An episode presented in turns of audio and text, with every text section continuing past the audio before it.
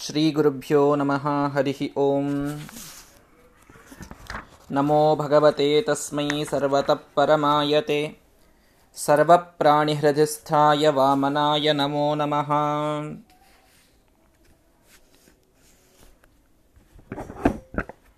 अस्मद्गुरुसमारम्भां टीकाकृत्पादमध्यमां श्रीमदाचार्यपर्यन्तां वन्दे गुरुपरम्पराम्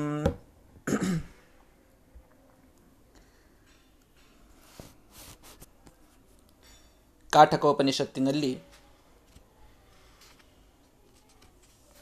ಉದ್ದಾಲಕರು ಆಕಳುಗಳ ದಾನವನ್ನು ಮಾಡುವಂತಹ ಸಂದರ್ಭದಲ್ಲಿ ಅವರ ಮಗನಾದಂತಹ ನಚಿಕೇತ, ಇದು ಸರಿಯಾದ ದಾನವಲ್ಲವಾದ್ದರಿಂದ ಅವರನ್ನು ತಡೆದ ಮೃತ್ಯುವಿಗೆ ಅವರನ್ನು ದಾನವಾಗಿ ಕೊಟ್ಟರು ಉದ್ದಾಲಕರು. ಆಗ ಅಲ್ಲಿ ಹೋಗಿ ಮೃತ್ಯುಲೋಕಕ್ಕೆ ಹೋದಾಗ ಯಮದೇವರಿರಲಿಲ್ಲ ಆದ್ದರಿಂದ ಶ್ಯಾಮಲಾದೇವಿ ಒಬ್ಬಳೇ ಇದ್ದದ್ದರಿಂದ ಇವನು ವಾಸ ಮಾಡಲಿಲ್ಲ. ಹೊರಗಡೆಯೇ ಕೂತ ಯಮದೇವರು ಬಂದಾಗ, ಅತಿಥಿಯಾಗಿ ನೀನು ಬಂದು, ಮೂರು ದಿನ ಉಪವಾಸ ನನ್ನ ಮನೆಯ ಮುಂದೆ ಕೂತಿ, ಅದಕ್ಕೆ ನಿನಗೆ ಮೂರು ವರಗಳನ್ನು ನೀನು ಕೇಳು, ನಿನಗೆ ನಾನು ನೀಡುತ್ತೇನೆ ಅಂತ ಪ್ರತಿಜ್ಞೆಯನ್ನು ಯಮದೇವರು ಮಾಡಿದರು ಅನ್ನುವಂಥ ಕಥೆಯನ್ನು ನಾವು ಹಿಂದಕ್ಕೆ ಕೇಳಿದ್ವಿ. ಇಲ್ಲಿ ಒಂದೆರಡು ಪ್ರಶ್ನೆಗಳನ್ನು ಮಾಡಿದ್ದಾರೆ. ಮೊದಲದಕ್ಕೆ ಉತ್ತರವನ್ನು ಕೊಟ್ಟು ಮುಂದಿನ ಕಥೆಗೆ ಹೋಗ್ತೇನೆ. ಮೊದಲನೇ ಪ್ರಶ್ನೆ, ಉದ್ದಾಲಕರು ಒಳ್ಳೆ ವೇದಜ್ಞಾನಿಗಳು, ಋಷಿಗಳು ಅಂತಾದ ಮೇಲೆ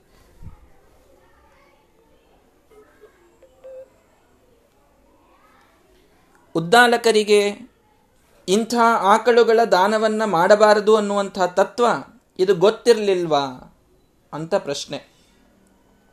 ಮಹಾಜ್ಞಾನಿಗಳವರು ಗೊತ್ತಿರಬೇಕಾಗಿತ್ತಲ್ಲ, ಸಣ್ಣ ಹುಡುಗನ ಕಡೆಯಿಂದ ಹೇಳಿಸಿಕೊಳ್ಳುವಂಥ ಪ್ರಸಂಗ ಏನಿತ್ತು? ಇಲ್ಲಿ ಎರಡು ರೀತಿಯಾಗಿ ನಾವು ಉತ್ತರವನ್ನು ನೋಡಬಹುದು.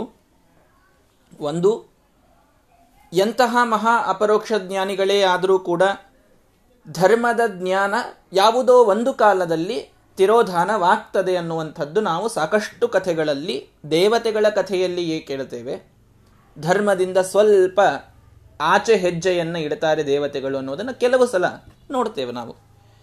ದೇವತೆಗಳೇ ಹಾಗೆ ಮಾಡುವಂತಹ ಸಂದರ್ಭದಲ್ಲಿ ಋಷಿಗಳು ಸ್ವಲ್ಪ ಧರ್ಮವನ್ನು ಏನೋ ಕಲಿಪ್ರವೇಶದಿಂದ ಆಗ ಆ ಧರ್ಮವನ್ನು ಮಾಡದೇ ಇದ್ದದ್ದು ಅದು ಅವರ ಪಾಪ ಪುಣ್ಯಗಳ ಅರ್ಥಾತ್ ಪ್ರಾರಬ್ಧದ ಅನುಗುಣವಾಗಿ ಮಾಡಿರ್ತಾರೆ ಅನ್ನೋದು ಜನರಲ್ಲಾಗಿ ಉತ್ತರವನ್ನು ಕೊಡಲಿಕ್ಕೆ ಬರುತ್ತದೆ. ಯಾಕೆ ಅಂತಂದರೆ ರುದ್ರದೇವರು ರಾವಣನ ಕೊಂದಂತಹ ಸಂದರ್ಭದಲ್ಲಿ, ಅರ್ಥಾತ್ ರಾಮದೇವರು ರಾವಣನ ಕೊಂದಂತಹ ಸಂದರ್ಭದಲ್ಲಿ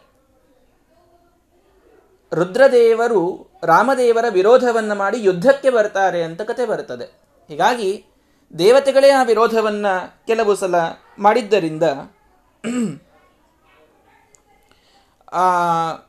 ಅವರಿಗೂ ಕೂಡ ಧರ್ಮದ ಜ್ಞಾನ ಕೆಲವೊಮ್ಮೆ ತಿರೋಧಾನವಾಗ್ತದೆ. ಆದ್ದರಿಂದ ಋಷಿಗಳಿಗೂ ಆಗಿದೆ ಅಂತ ತಿಳಿದುಕೊಳ್ಳಬಹುದು ಒಂದು.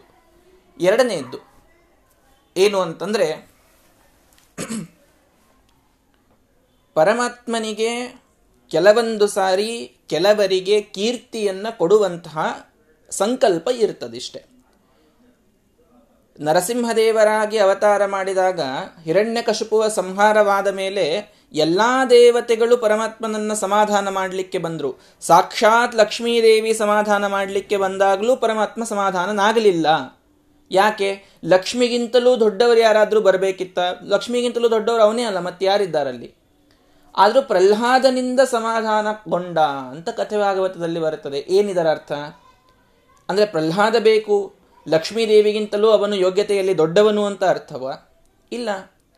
ಪರಮಾತ್ಮನಿಗೆ ಆ ಕ್ಷಣದಲ್ಲಿ ಅವರಿಗೆ ಕೀರ್ತಿ ಕೊಡಬೇಕು ಅನ್ನುವಂಥ ಅಪೇಕ್ಷೆ ಇದ್ದಾಗ ಅವನುಳಿದೆಲ್ಲರ ಮನಸ್ಸಿನಲ್ಲಿ ಆ ರೀತಿ ಪ್ರಚೋದನೆಯನ್ನು ಮಾಡಿಬಿಟ್ಟಿರ್ತಾನಷ್ಟೇ ಧಿಯೋಯೋನ ಪ್ರಚೋದಯಾತ್. ಎಲ್ಲರ ಮನಸ್ಸಿನ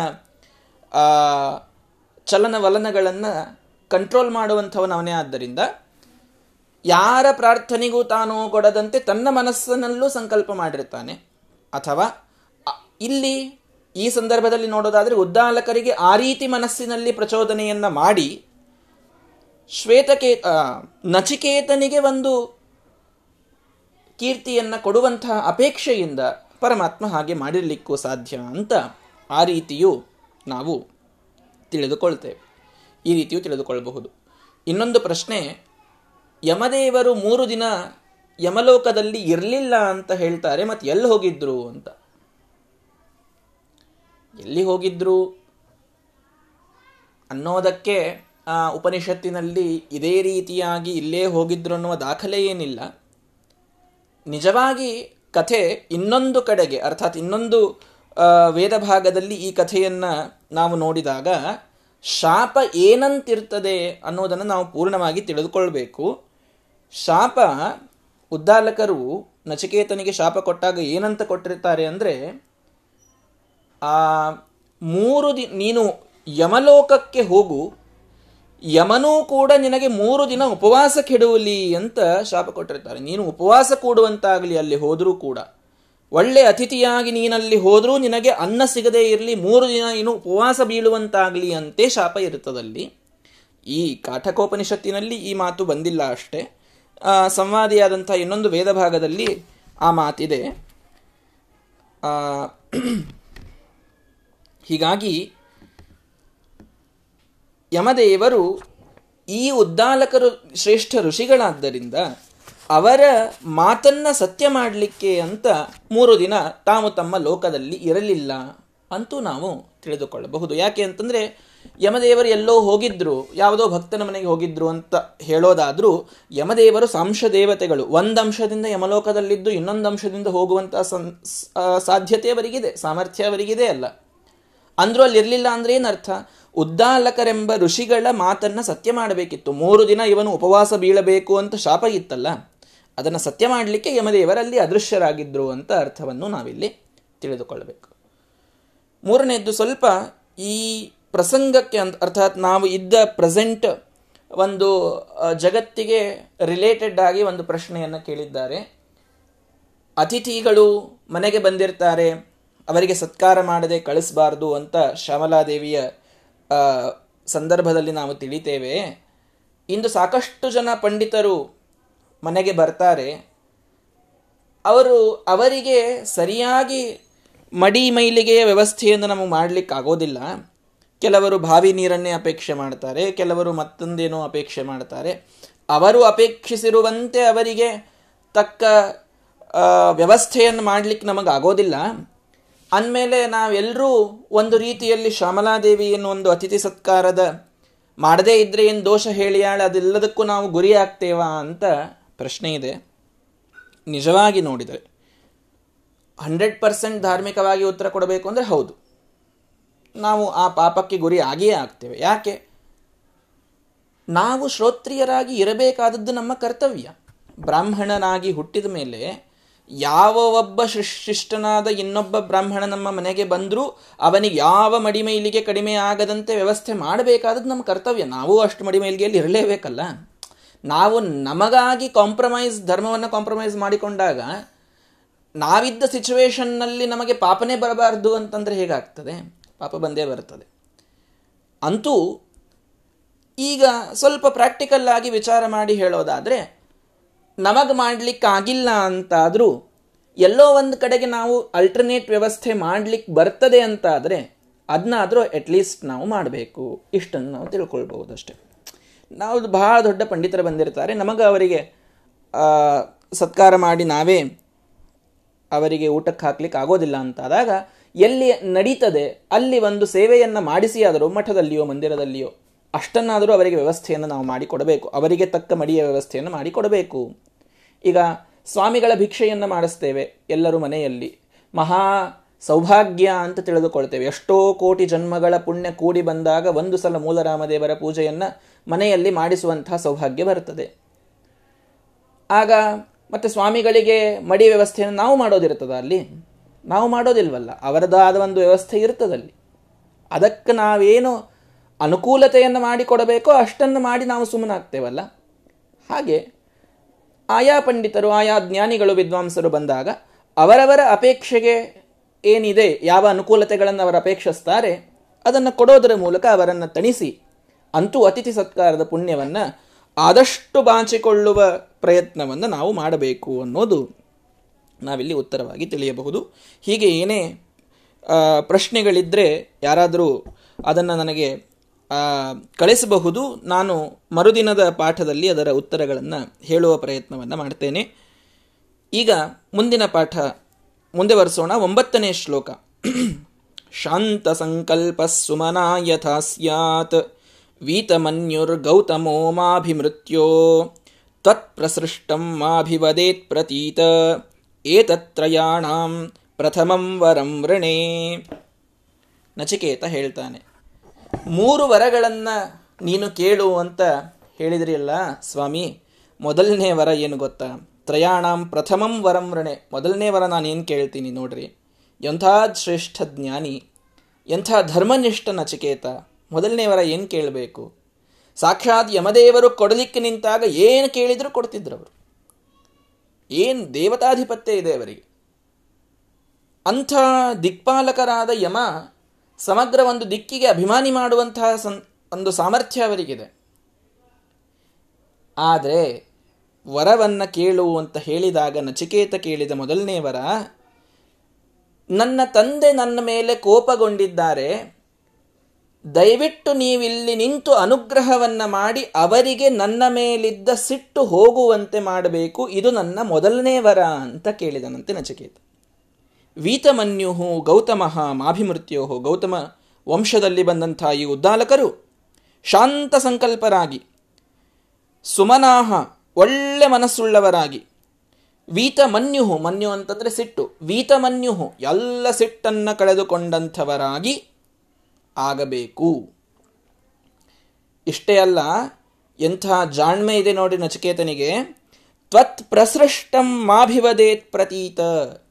ನೀವು ನನ್ನನ್ನ ಇಲ್ಲಿಂದ ಮರಳಿ ಕಳಿಸಿದ ಮೇಲೆ ಅವರು ನನ್ನ ಜೊತೆಗೆ ಚೆನ್ನಾಗಿ ಮಾತಾಡುವಂತಾಗಬೇಕು. ಇದು ನನ್ನ ಮೊದಲನೇ ವರ ಅಂತ ಕೇಳಿದ. ಅಂದರೆ, ನೀವೇನು ನನಗೆ ಪರ್ಮನೆಂಟ್ ಆಗಿ ಇಲ್ಲಿ ಇಟ್ಟುಕೊಂಡು ಕೂಡುವಂತಿಲ್ಲ ಅಂತ ಹೇಳಿಬಿಟ್ಟ ಯಮದೇವರಿಗೆ ಅವನು. ಅರ್ಥಾತ್, ಈ ನನ್ನ ಮೃತ್ಯು ಇದು ಕಾಲ ಮೃತ್ಯು ಅಲ್ಲ, ನನಗಿದು ಅಪಮೃತ್ಯು ಆಗಿದೆ ಅಷ್ಟೇ. ನನ್ನ ಆಯುಷ್ಯ ಇನ್ನೂ ಇದೆ ಅನ್ನುವ ಜ್ಞಾನ ನಚಿಕೇತನಿಗೆ ಇದೆ ಅನ್ನೋದು ನಮಗಿಲ್ಲಿಂದ ಗೊತ್ತಾಗ್ತದೆ.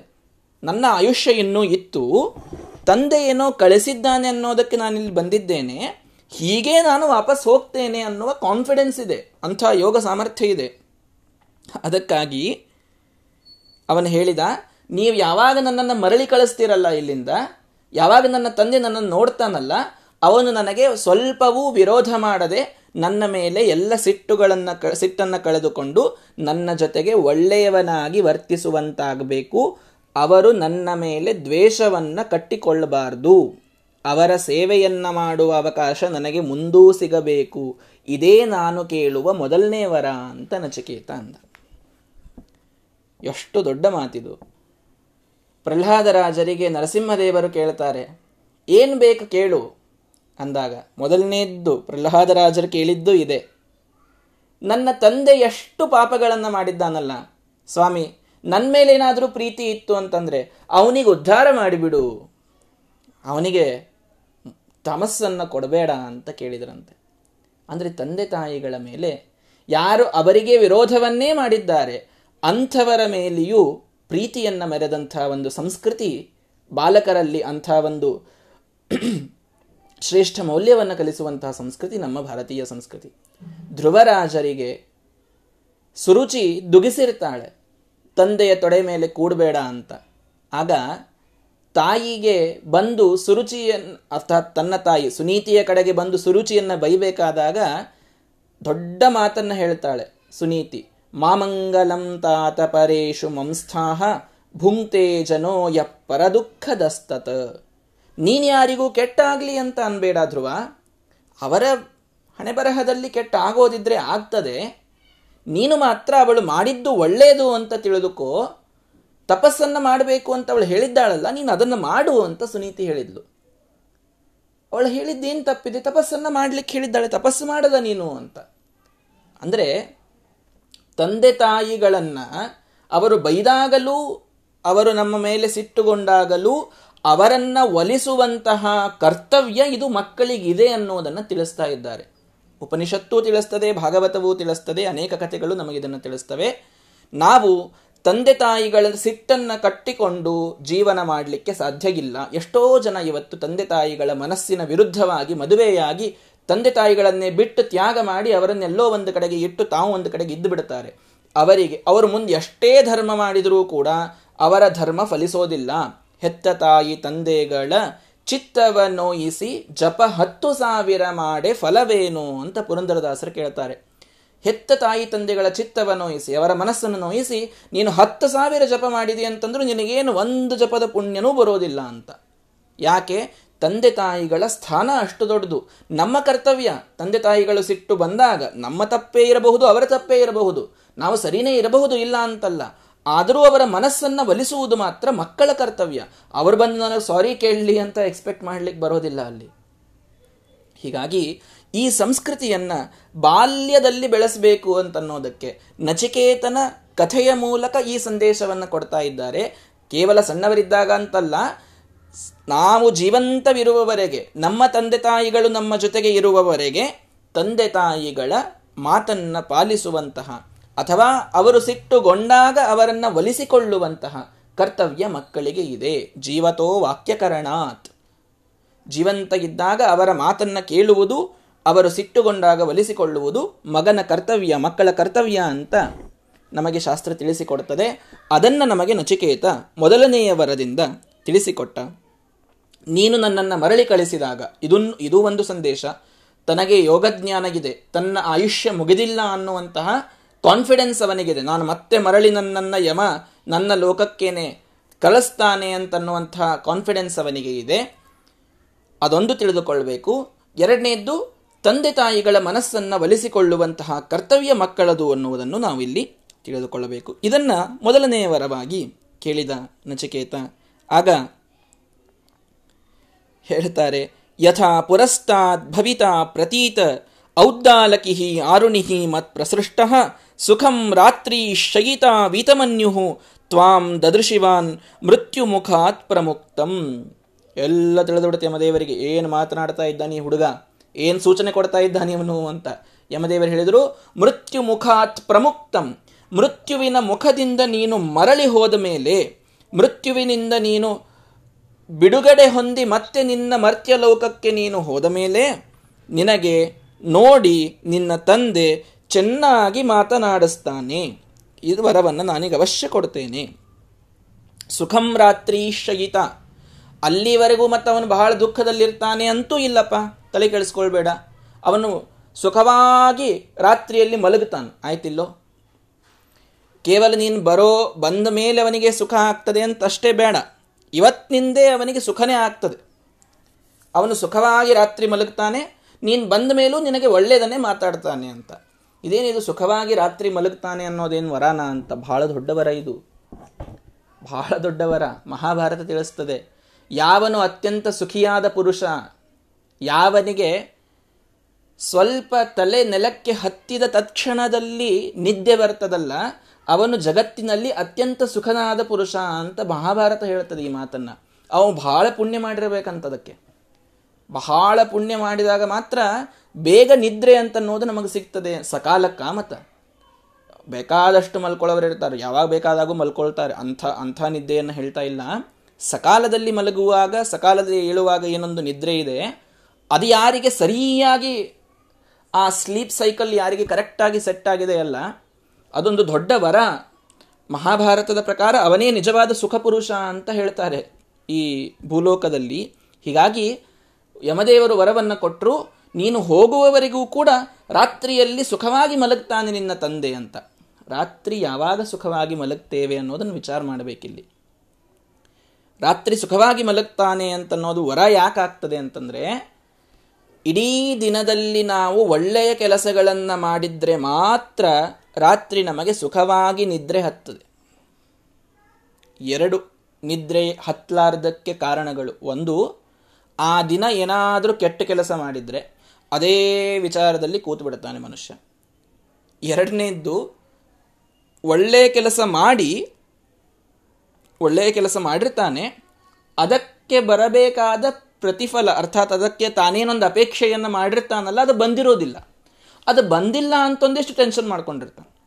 ಈ ಎರಡು ಕಾರಣ ಇದ್ದಾಗ ನಿದ್ರೆ ಹತ್ತುವುದಿಲ್ಲ. ನಾನು ಅವರಿಗೆ ಇಷ್ಟು ಮಾಡಿದೆ ರೀ ಇವತ್ತು ಉಪಕಾರ. ಒಂದು ಥ್ಯಾಂಕ್ಸ್ ಕೂಡ ಹೇಳಲಿಲ್ಲ ಅವರು. ಈ ಅಪೇಕ್ಷೆ ಇತ್ತು ಅಂತಾದರೆ ನಿದ್ದೆ ಹತ್ತೋದಿಲ್ಲ.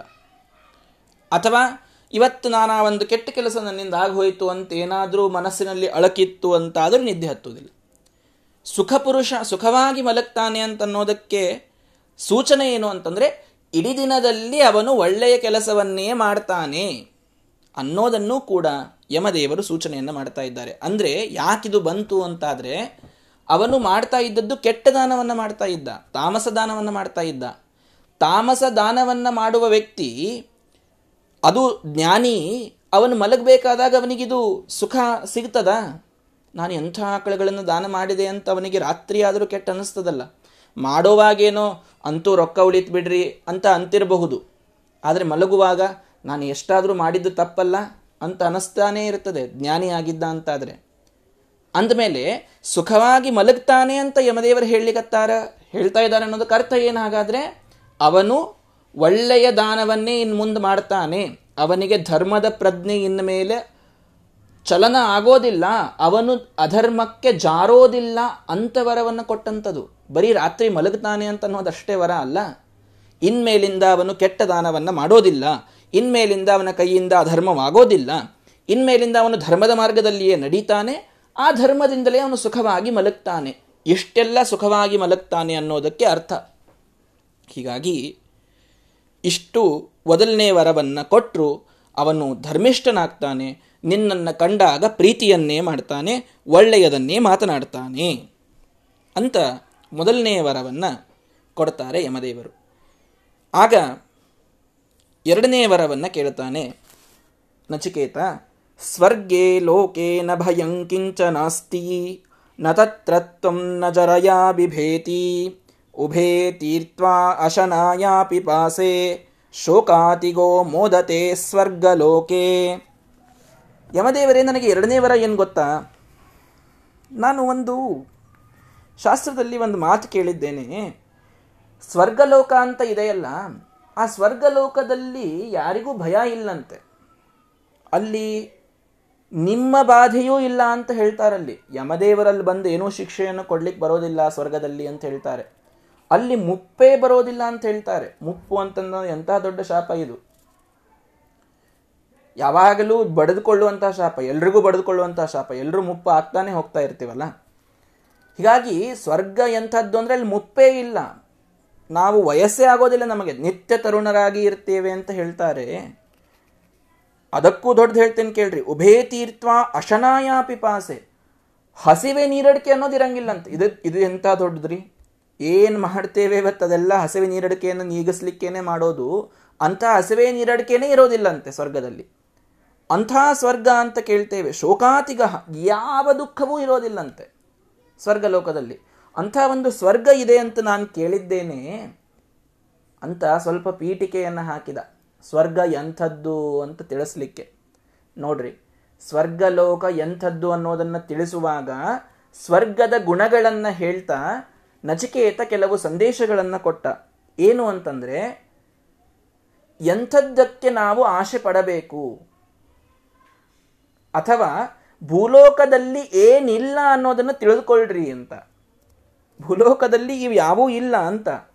ಸ್ವರ್ಗಲೋಕದಲ್ಲಿ ಯಾರಿಗೂ ಭಯವಿಲ್ಲ ಅಂತ ಹೇಳಿದರು. ಅಂದರೆ ಭೂಲೋಕದಲ್ಲಿ ಭಯ ಇದೆ ಅಂತ ಅರ್ಥ. ನತತ್ರತ್ವಂ ನ ನಜರಯ ವಿಭೇತಿ. ಅಲ್ಲಿ ಮುಪ್ಪಿಲ್ಲ ಅಂದರೆ ಇಲ್ಲಿ ಮುಪ್ಪು ಎಲ್ರಿಗೂ ಬಂದೇ ಬರ್ತದೆ. ನಾವು ಭಾರಿ ಒಂದು ಸಂದರ್ಭದಲ್ಲಿ ಒಂದು ವಯಸ್ಸಿನಲ್ಲಿ ಬಹಳ ಮೆರೆದವರು ನಾವು ಕೊನೆಯವರೆಗೂ ಹೀಗೆ ಇರ್ತೇವೆ ಅಂತ ತಿಳಿದುಕೊಳ್ಳೋ ಕಾರಣ ಇಲ್ಲ. ಎಲ್ರಿಗೂ ಮುಪ್ಪು ಬಂದೇ ಬರ್ತದೆ. ಇದನ್ನು ತಿಳಿಸಬೇಕಾಗಿದೆ. ಇನ್ನು ಉಭಯ ತೀರ್ಥ ಅಶನಾಯಾಪಿ ಪಾಸೆ ಹಸಿವೆ ನೀರಡಿಕೆಗಳೇ ಅಲ್ಲಿಲ್ಲ. ಇಲ್ಲಿ ಅದೇ ದೊಡ್ಡದಿರುತ್ತದೆ. ಅಲ್ಲಿ ದುಃಖಗಳೇ ಇಲ್ಲ. ಅಂದ್ರೆ ಇಲ್ಲಿ ದುಃಖಗಳು ಬಂದೇ ಬರ್ತದೆ ಅನ್ನೋದನ್ನು ತಿಳಿಸಬೇಕಾಗಿದೆ. ಸ್ವರ್ಗದಲ್ಲಿ ದುಃಖಗಳಿಲ್ಲ. ಅರ್ಥಾತ್ ಭೂಲೋಕದಲ್ಲಿ ದುಃಖಗಳಿದ್ದೇ ಇರ್ತವೆ. ನೀವು ಏಕಾದಶಿ ಇವತ್ತೋ ನಾಳೆಯೋ ಅಂತ ಕೇಳ್ತೀರಿ. ಎರಡೇ ಆಪ್ಷನ್ ಇದೆ ಅಲ್ಲಿ. ಏಕಾದಶಿ ಇವತ್ತೋ ನಾಳೆಯೋ. ಇವತ್ತಲ್ಲ ಅಂದ್ರೆ ಏನರ್ಥ? ನಾಳೆ ಅದಂತೆ ಅರ್ಥ ಅಲ್ಲ. ಹೀಗಾಗಿ ಸ್ವರ್ಗಲೋಕದಲ್ಲಿ ದುಃಖವಿಲ್ಲ ಅಂದ್ರೆ ಏನರ್ಥ? ಭೂಲೋಕದಲ್ಲಿ ದುಃಖ ಇದೆ ಅಂತ ಅರ್ಥ.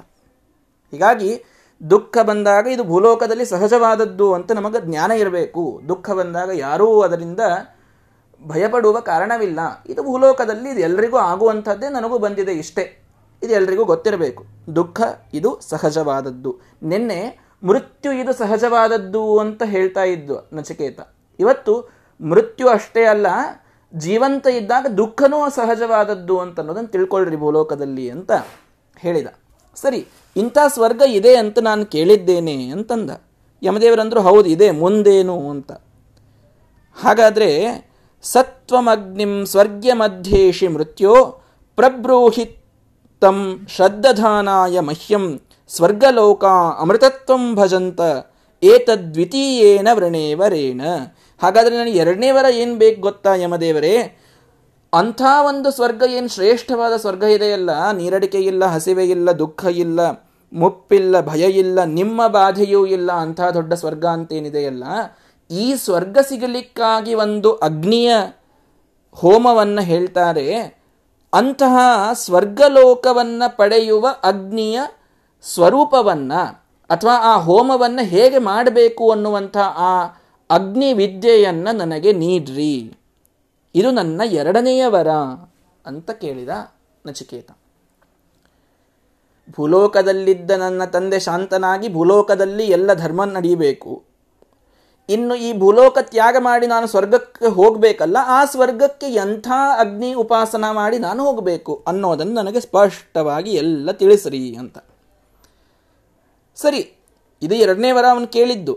ಆದರೆ ಇಲ್ಲಿ ಶಬ್ದಗಳು ಎಷ್ಟು ಸುಂದರವಾಗಿವೆ ಅಂತಂದರೆ ಸ್ವರ್ಗ್ಯಂ ಅಧ್ಯೇಷಿ ಮೃತ್ಯೋ ಅಂತ ಅಂತ ಇದ್ದಾನವನು. ನಿಮಗಿದು ಬಹಳ ಚೆನ್ನಾಗಿ ಗೊತ್ತಿದೆ ಸ್ವಾಮಿ, ಅದಕ್ಕೆ ನನಗೆ ತಿಳಿಸ್ರಿ ಅಂತ. ಅಂದರೆ ಗುರುಗಳ ಮುಂದೆ ಕೇಳುವಾಗ ಗುರುವು ಅಂತ ಗುರುಸ್ಥಾನದಲ್ಲಿ ಇದ್ದಾರೆ ಯಮದೇವರು, ನಚಿಕೇತನಿಗೆ. ಅವರಿಗೆ ಕೇಳುವಾಗ, ನೋಡ್ರಿ ನಿಮಗಿದು ಬರ್ತದೋ ಏನೋ, ನಿಮಗೂ ಸಂಶಯ ಇತ್ತು ಅಂದರೆ ಬೇರೆಯವ್ರ ಕಡೆಗೆ ಹೋಗೋಣಂತೆ. ನೀವೊಂದು ಸ್ವಲ್ಪ ಪ್ರಯತ್ನ ಮಾಡಿ ನೋಡ್ರಿ ಹೀಗೆ ಗುರುಗಳಿಗೆ ಮಾತಾಡುವಂತಿಲ್ಲ. ನಿಮಗಿದು ಬಹಳ ಚೆನ್ನಾಗಿ ಬರ್ತದೆ ಸ್ವಾಮಿ, ನನಗೆ ತಿಳಿಸಿಕೊಡ್ರಿ ಅಂತ ಮಾತಾಡಬೇಕು. ಅತ್ಯಂತ ವಿನಯಪೂರ್ವಕವಾಗಿ ಗುರುಗಳಿಗೆ ಪ್ರಾರ್ಥನೆಯನ್ನು ಮಾಡಬೇಕು ಅನ್ನೋದನ್ನು ತಿಳಿಸ್ಲಿಕ್ಕೆ ಸ್ವರ್ಗ್ಯಂ ಅಧ್ಯೇಶಿ ಮೃತ್ಯು, ನಿಮಗಿದು ಬಹಳ ಚೆನ್ನಾಗಿ ಗೊತ್ತಿದೆ, ನಿಮಗಿದ್ರ ಅಧ್ಯಯನ ಇದೆ, ಅದಕ್ಕೆ ನನಗೆ ಹೇಳ್ರಿ ಅಂತ ಕೇಳ್ತಾ ಇದ್ದಾನೆ. ಅಷ್ಟೇ ಅಲ್ಲ ನನಗೆ ಯಾಕೆ ಹೇಳಬೇಕು? ಹೌದು, ನೀವು ಭಾರಿ ಓದಿದವರು. ನನಗೆ ಯಾಕೆ ಹೇಳಬೇಕು ಅಂದರೆ ಶ್ರದ್ಧಾನಾಯ ಮಹ್ಯಂ. ನನಗದರ ಬಗ್ಗೆ ಶ್ರದ್ಧೆ ಇದೆ ಸ್ವಾಮಿ, ಅದಕ್ಕೆ ಹೇಳ್ರಿ ಅಂತ. ಹಾ, ಇಲ್ಲಿ ಬಹಳ ನಾವು, ನಮಗೆ ಅತ್ಯಂತ ಉಪಯುಕ್ತವಾದ ಮಾತೇನು ಅಂತಂದರೆ, ವಿದ್ಯೆಯನ್ನು ಕಲೀಲಿಕ್ಕೆ ಹೋದಾಗ ಅದರ ಮೇಲೆ ಸಂದೇಹಪಟ್ಟು ಅಥವಾ ಹೇಳುವಂತಹ ಗುರುಗಳ ಮೇಲೆ ಸಂದೇಹಪಟ್ಟು ನಾವು ವಿದ್ಯೆಯನ್ನು ಕಲೀಲಿಕ್ಕೆ ಹೋದರೆ ಆ ವಿದ್ಯೆ ನಮಗೆ ಸರಿಯಾಗಿ ತಲೆಗೆ ಹತ್ತೋದಿಲ್ಲ. ಯಾವ ವಿದ್ಯೆ ತಲೆಗೆ ಹತ್ತದೆ ಅಂತಂದರೆ, ಯಾವಾಗ ನಾವು ಆ ವಿದ್ಯೆಯ ಮೇಲೆ, ಆ ವಿದ್ಯೆಯನ್ನು ಕಳಿಸುವ ಗುರುಗಳ ಮೇಲೆ ಶ್ರದ್ಧೆಯನ್ನು ಇಡ್ತೇವೋ, ಆಗ ನಮಗೆ ಆ ವಿದ್ಯೆ ನಮಗೆ ನಾಟ್ತದೆ, ನಮಗೆ ಫಲವನ್ನು ಕೊಡ್ತದೆ. ಇಲ್ಲ ಅಂತಂದರೆ ಫಲವನ್ನು ಕೊಡೋದಿಲ್ಲ. ಶುಭಾಂಧ್ಯಾಯಂತಿ ಏಕಾಮಾನ್, ಗುರುದೇವ ಪ್ರಸಾದಜಾನ್ ಇತರಾನ್ ಆತ್ಮಪಾಪೋತ್ಥಾನ್ ತೇಷಾಂ ವಿದ್ಯಾ ಫಲಿಷ್ಯತಿ. ವಿದ್ಯಾ ಯಾರಿಗೆ ಫಲಿಸ್ತದೆ ಅಂತಂದರೆ, ಯಾರು ತಮಗಾಗುವಂಥ ಎಲ್ಲ ಒಳ್ಳೆಯ ಫಲಗಳು ಇದು ನನಗೆ, ನನ್ನ ಗುರುಗಳು ಕೊಟ್ಟ ವಿದ್ಯೆಯಿಂದ ಆಗಿದೆ ಅಂತ ಮಹಾಶ್ರದ್ಧೆಯನ್ನು ಗುರುಗಳಲ್ಲಿ ಇಡ್ತಾರೋ, ಏನಾದರೂ ಕೆಟ್ಟಾದರೆ ಅದು ನನ್ನ ಪಾಪಗಳಿಂದ ಆಗಿದೆ ಅಂತ ಯಾರು ತಿಳಿದುಕೊಳ್ತಾರೋ, ಅವರಿಗೆ ವಿದ್ಯೆ ಫಲಿಸ್ತದೆ. ಅರ್ಥಾತ್ ಆ ವಿದ್ಯೆಯ ಮೇಲೆ ಮತ್ತು ಗುರುಗಳ ಮೇಲೆ ಅಷ್ಟು ಶ್ರದ್ಧೆ ಇದ್ದವರಿಗೆ ವಿದ್ಯೆ ಫಲಿಸ್ತದೆ ಅಂತ. ಹಾಗಾಗಿ ಶ್ರದ್ಧಾ ಇಲ್ಲದೇನೆ ವಿದ್ಯಾ ಕಲಿಯಲಿಕ್ಕೆ ಸಾಧ್ಯ ಇಲ್ಲ ಅನ್ನೋದಕ್ಕೆ ಶ್ರದ್ಧಧಾನಾಯ ಮಹ್ಯಂ. ಶ್ರದ್ಧೆಯುಳ್ಳಂತಹ ನನಗೆ ಈ ವಿದ್ಯೆಯ ಉಪದೇಶವನ್ನು ಮಾಡ್ರಿ ಅಂತ ಪ್ರಾರ್ಥನೆಯನ್ನು ಮಾಡ್ತಾ ಇದ್ದಾನೆ ನಚಿಕೇತ. ಸ್ವರ್ಗಲೋಕವನ್ನು ಪಡೆಯುವಂತಹ, ಅಮೃತತ್ವವನ್ನು ಪಡೆಯುವಂತಹ ಈ ಎರಡನೆಯ ವರವನ್ನು ನಾನು ಕೇಳ್ತಾ ಇದ್ದೇನೆ. ನನಗಿದರ ಮಾಹಿತಿ, ನನಗಿದರ ಪೂರ್ಣ ವಿವರಗಳನ್ನು ನೀವು ತಿಳಿಸಿಕೊಡಿ ಅಂತ ಪ್ರಾರ್ಥನೆಯನ್ನು ಮಾಡಿದ. ಆಗ ಈ ಎರಡನೆಯ ವರದ ಉತ್ತರವಾಗಿ ಯಮದೇವರೇನು ಹೇಳ್ತಾರೆ ಅನ್ನೋದನ್ನು ನಾಳೆಯ ದಿವಸ ನೋಡೋಣ. ಶ್ರೀಕೃಷ್ಣಾರ್ಪಣ ಮಸ್ತು